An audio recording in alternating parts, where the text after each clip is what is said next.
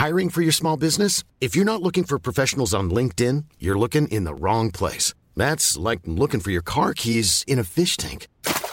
LinkedIn helps you hire professionals you can't find anywhere else, even those who aren't actively searching for a new job but might be open to the perfect role. In a given month, over 70% of LinkedIn users don't even visit other leading job sites. So start looking in the right place. With LinkedIn, you can hire professionals like a professional. Post your free job on linkedin.com slash people today. Here's a cool fact. A crocodile can't stick out its tongue. Another cool fact, you can get short-term health insurance for a month or just under a year in some states. United Healthcare short term insurance plans are designed for people who are between jobs, coming off their parents' plan, or turning a side hustle into a full time gig. Underwritten by Golden Rule Insurance Company, they offer flexible, budget friendly coverage with access to a nationwide network of doctors and hospitals. Get more cool facts about United Healthcare short term plans at uh1.com.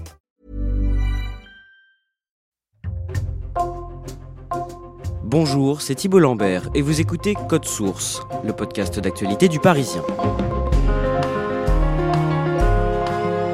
À l'approche des 50 ans de la naissance du MLAC, le mouvement pour la liberté de l'avortement et de la contraception, dans quelques mois, en mars 2023, un film sorti en novembre dernier au cinéma a mis en avant le combat de cette association pour légaliser l'avortement au milieu des années 70 en France.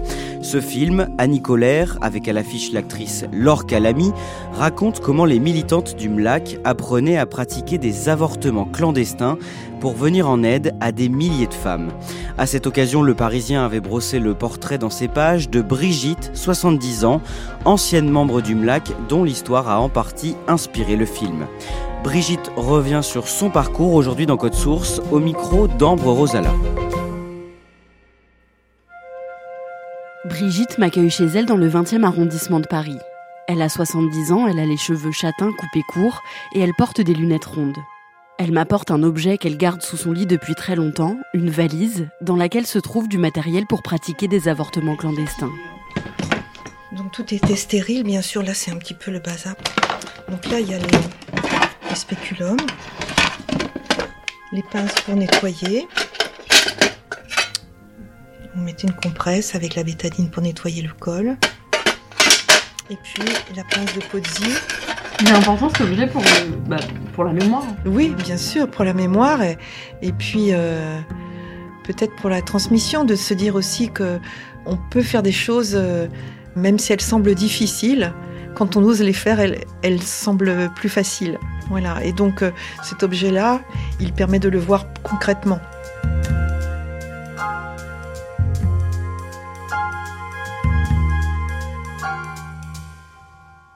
Brigitte est née en 1952 en Seine-Saint-Denis. Elle grandit à Pavillon-sous-Bois avec ses parents, son frère et sa sœur. Sa mère est femme au foyer et son père travaille dans l'usine automobile Simca près de chez eux. C'est un milieu euh, modeste, assez rigide et euh, très religieux. Mes parents étaient euh, pratiquants. Ils allaient tous les dimanches à l'église. Ma mère nous a fait, avec ma sœur, préparer nos trousseaux pour le mariage. Et donc, euh, on n'avait pas de relation avant le mariage. Je n'avais pas le droit de sortir. Euh, on était dans une cité. Euh, on n'avait pas le droit d'aller dans la cité, de sortir. Tous les copains autour, ils se retrouvaient dans les caves, ils faisaient les 400 coups. Nous, on pouvait pas sortir. On restait à la maison. On était très, avec une éducation très traditionnelle. On dit que j'étais un peu garçon manqué, que je n'hésitais pas à me bagarrer euh, avec même mon cousin qui était plus grand. J'étais assez euh, intrépide. J'aimais bien grimper aux arbres, grimper dans les lianes, parce que mon père avait euh, la maison de ma grand-mère en Seine-et-Marne. On y allait toutes les vacances et on était dans les bois. Alors si on n'avait pas le droit de sortir dans la cité, ça, à la campagne, on sortait comme on voulait. On était complètement libre. En mai 1968, un mouvement de révolte gagne la jeunesse française qui dénonce une société trop stricte et trop conservatrice. Brigitte a 16 ans et ses parents décident de passer du temps dans une maison familiale à la campagne à ce moment-là, alors elle ne suit ça que de loin. Puis ils rentrent en Seine-Saint-Denis quand tout se calme et Brigitte entre au lycée. Ça a été euh, l'occasion de rencontrer au lycée des amis qui étaient euh, déjà militants, même si moi j'y étais pas dans les groupes et encartés, etc. J'étais proche, on allait au café, on avait des grandes discussions. Enfin bon, c'était on, refaisait le monde, plus de justice sociale, une grande liberté pour les femmes aussi. Donc c'est des choses qui m'intéressaient. C'était un peu comme euh, d'avoir une double vie finalement avec des parents très rigides et, euh, moi qui avais une aspiration à vivre de manière libre après le lycée, Brigitte aimerait aller à la fac, peut-être pour devenir orthophoniste. Mais il n'en est pas question pour ses parents, qui lui disent qu'ils n'ont pas assez d'argent pour lui payer des études et que de toute façon la fac est un lieu de perdition. Sa mère lui trouve alors un poste d'institutrice dans le département et Brigitte commence à travailler. Elle gagne sa vie, mais ses parents ne veulent pas qu'elle quitte le domicile familial tant qu'elle n'a pas atteint la majorité, fixée à 21 ans à ce moment-là, ou avant d'être mariée. Sa voisine, une amie qui est déjà majeure et qui milite au MLF, le mouvement de libération des femmes, lui fournit une pilule contraceptive venue d'Angleterre. J'avais quand même des copains, tout se faisait en cachette. Donc j'avais commencé à prendre une pilule comme ça sans voir de médecin, donc je suppose qu'elle était très fortement dosée. Et puis euh, ça s'est arrêté, cette aventure s'est arrêtée. Et puis j'ai à nouveau été amoureuse, cette fois-ci j'ai pas repris la pilule et je me suis retrouvée enceinte. Je savais que si mes parents étaient au courant de cette grossesse, ça voulait dire la mener à terme, un mariage peut-être. Euh, ce copain, j'avais pas tellement envie de me marier avec lui. Enfin, même si on était très amoureux, c'était pas du tout. J'étais un peu angoissée, mais c'était comme quelque chose de diffus que il fallait que je me débarrasse de ça pour continuer ma vie. J'avais pas envie de mener une vie euh, de femme au foyer comme celle de ma mère. Brigitte décide d'avorter. Son amie et voisine, qui lui avait fourni la pilule, l'accompagne voir son médecin qui pratique des avortements clandestins, mais celui-ci refuse parce que Brigitte est encore mineure. Elles finissent par trouver, grâce aux bouches à oreille, une gynécologue qui pratique des avortements le week-end dans son appartement, et Brigitte et son amie s'y rendent.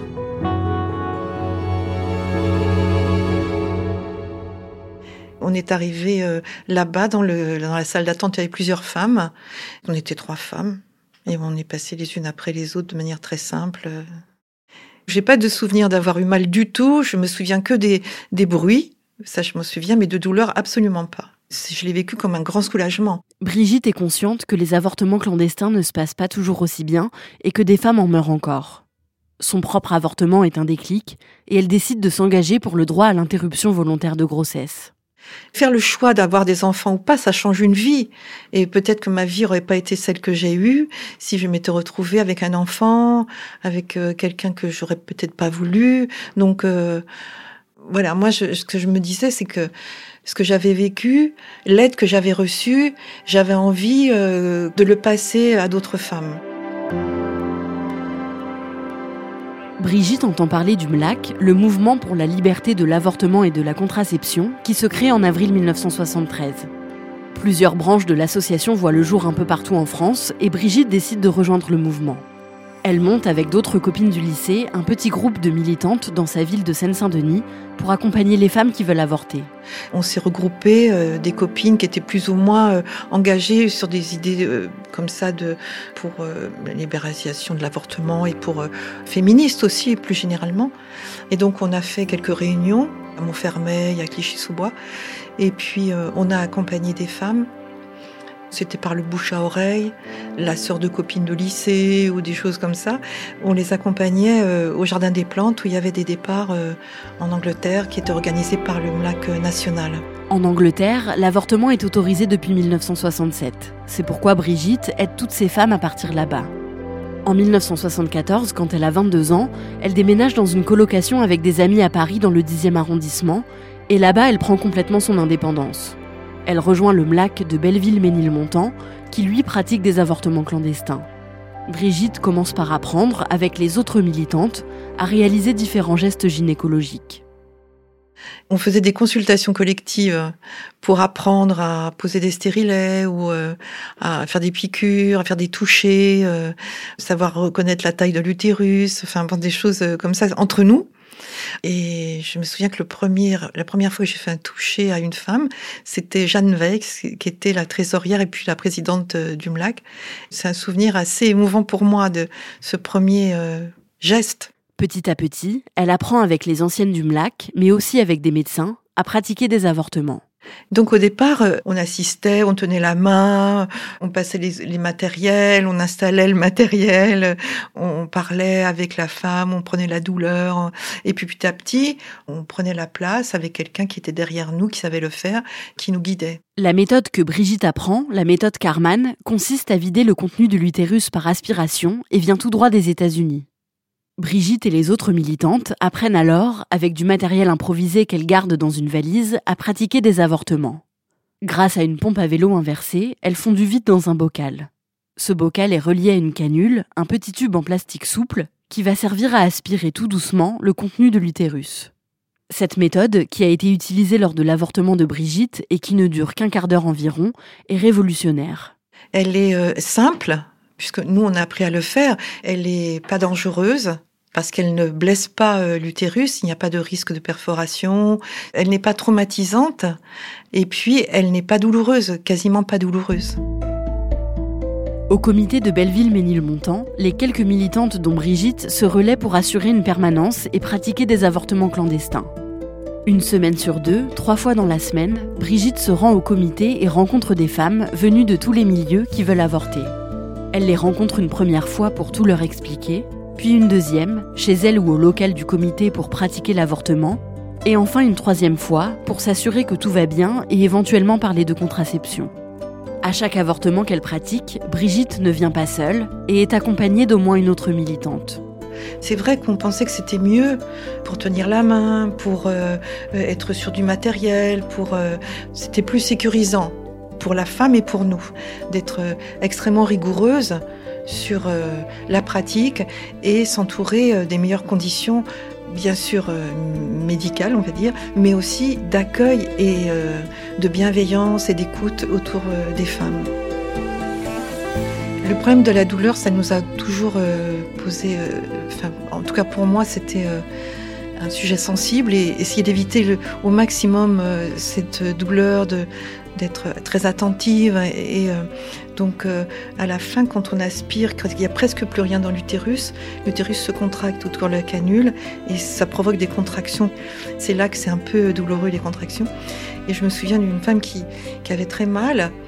Donc je me suis arrêtée et j'ai mis la main euh, son ventre. Et c'était très fort parce que j'ai attendu que ce calme. C'est comme si je lui avais pris la douleur, quoi. Et après, j'ai pu continuer. Elle s'est apaisée. Ça, ça m'a beaucoup, euh, beaucoup marqué.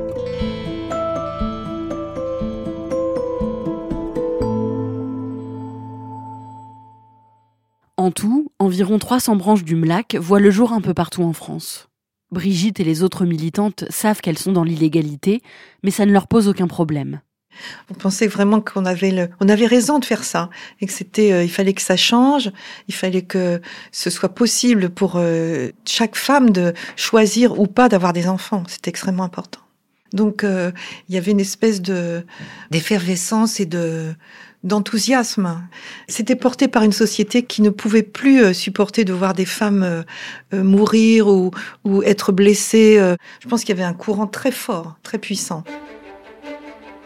Face à ce mouvement, la ministre de la Santé Simone Veil présente devant l'Assemblée nationale le 26 novembre 1974 un projet de loi pour dépénaliser l'avortement sous certaines conditions.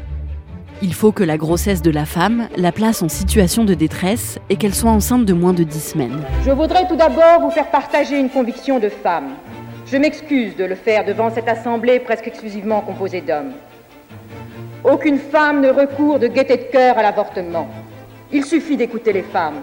C'est toujours un drame, cela restera toujours un drame. C'est pourquoi, si le projet qui vous est présenté tient compte de la situation de fait existante, s'il admet la possibilité d'une interruption de grossesse, c'est pour la contrôler et autant que possible en dissuader la femme. Si cette loi passe, l'avortement ne serait pas remboursé par la sécurité sociale et les médecins disposeraient d'une clause de conscience leur permettant de refuser de pratiquer un avortement. Le 17 janvier 1975, Brigitte et les autres militantes du MLAC apprennent que la loi est promulguée après de nombreux débats très animés. On se disait, ça va pas, cette loi est insuffisante. C'était en deçà de nos attentes, vraiment en deçà. parce que on pensait que que c'était pas aux hôpitaux de le faire, euh, que ça pouvait être fait ailleurs, que la clause de conscience ne nous satisfaisait pas, que ce n'était pas remboursé par la sécurité sociale, que les délais étaient très courts, que, enfin bon, il y avait plein de choses qui nous, euh, nous convenaient pas. Mais on avait aussi conscience que peut-être que toutes ces conditions avaient été euh, nécessaires pour que la loi puisse être votée déjà. C'était déjà important que cette loi soit votée.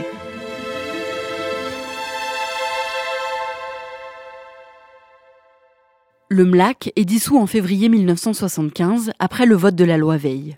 Mais Brigitte et d'autres militantes continuent de pratiquer des avortements comme elles le faisaient avant. On a continué un peu. Parce qu'en fait, dans les hôpitaux, euh, les médecins ne savaient pas le faire. Les centres d'orthogénie ont mis du temps à se mettre en place. Et il y avait toujours une demande.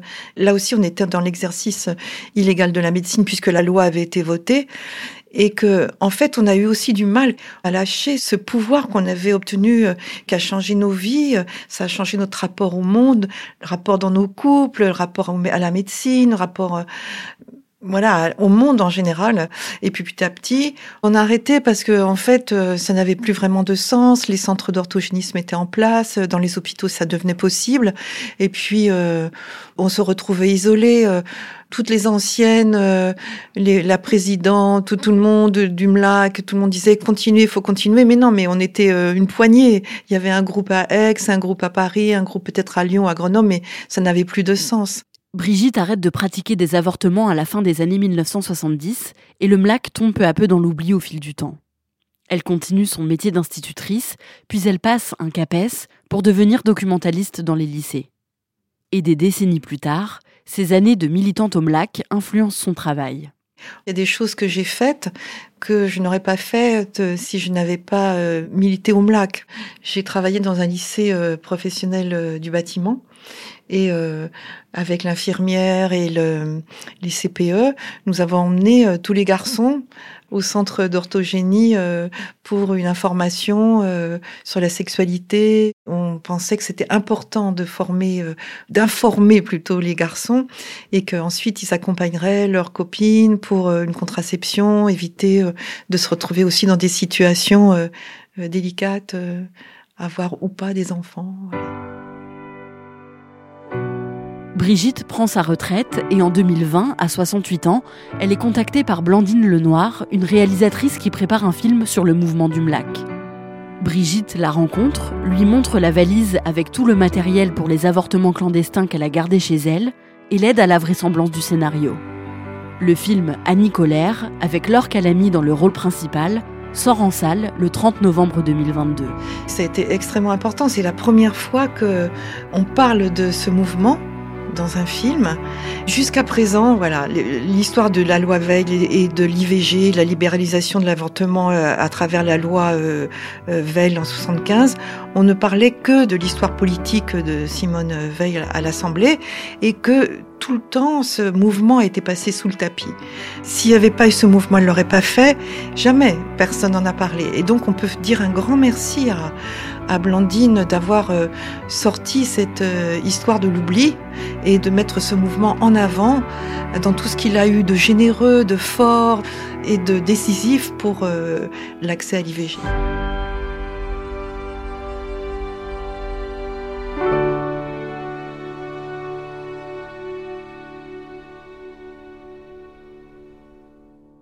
Ambre, Brigitte, elle est toujours en contact avec les autres militantes du MLAC aujourd'hui? Oui, elle m'a dit qu'elles avaient tissé des liens très forts et donc euh, elle est restée en contact et elle est même euh, devenue amie avec euh, beaucoup d'anciennes militantes du MLAC et notamment celle avec qui elle pratiquait des avortements au comité de Belleville-Ménilmontant à Paris. Cette année, le 24 novembre, les députés se sont prononcés à une large majorité en faveur de l'inscription du droit à l'avortement dans la Constitution.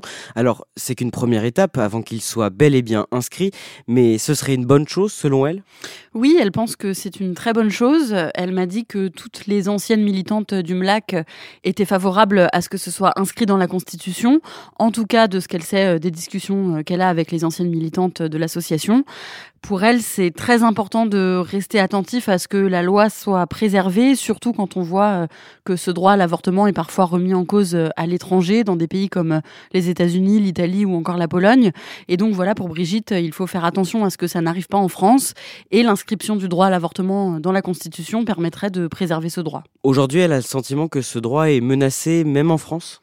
Alors, elle m'a dit qu'elle ne trouvait pas que le droit à l'avortement en lui-même était menacé en France. Par contre, c'est vrai qu'elle m'a dit qu'elle trouvait que dans les faits, l'accès à l'IVG était parfois euh, très compliqué encore aujourd'hui. Euh, il y a des centres d'orthogénie qui ferment ou qui sont en danger. Les déserts médicaux rendent parfois l'accès à l'IVG très compliqué. Et Brigitte m'a aussi dit qu'elle trouvait que les médecins n'étaient pas toujours suffisamment formés. Donc voilà, elle trouve euh, qu'aujourd'hui encore, l'accès à l'IVG est parfois difficile. Est-ce que Brigitte s'engage sous d'autres formes aujourd'hui? Oui, elle fait encore parfois, euh, avec d'autres anciennes militantes du MLAC, euh, des interventions dans des conférences euh, ou dans des établissements du planning familial, par exemple, pour raconter leur histoire, leur combat et continuer sous une autre forme de lutter pour le droit à l'avortement. Merci Ambre Rosala et merci à Yves Jéglé pour son aide. Cet épisode de Code Source a été produit par Raphaël Pueyo et Emma Jacob, réalisation Christian Mathias. Code Source est le podcast d'actualité du Parisien. N'oubliez pas de vous abonner pour ne rater aucun épisode et vous pouvez nous écrire à cette adresse code source at leparisien.fr.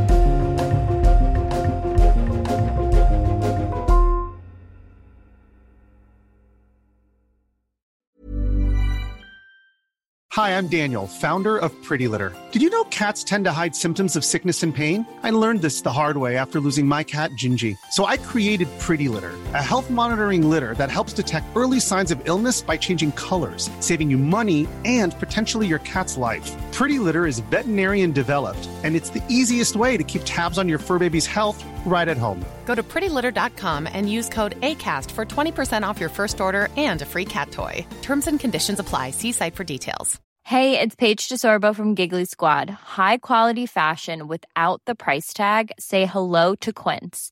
I'm snagging high end essentials like cozy cashmere sweaters, sleek leather jackets, fine jewelry, and so much more. With Quince being 50 to 80% less than similar brands and they partner with factories that prioritize safe ethical and responsible manufacturing i love that luxury quality within reach. Go to quince.com slash style to get free shipping and 365 day returns on your next order.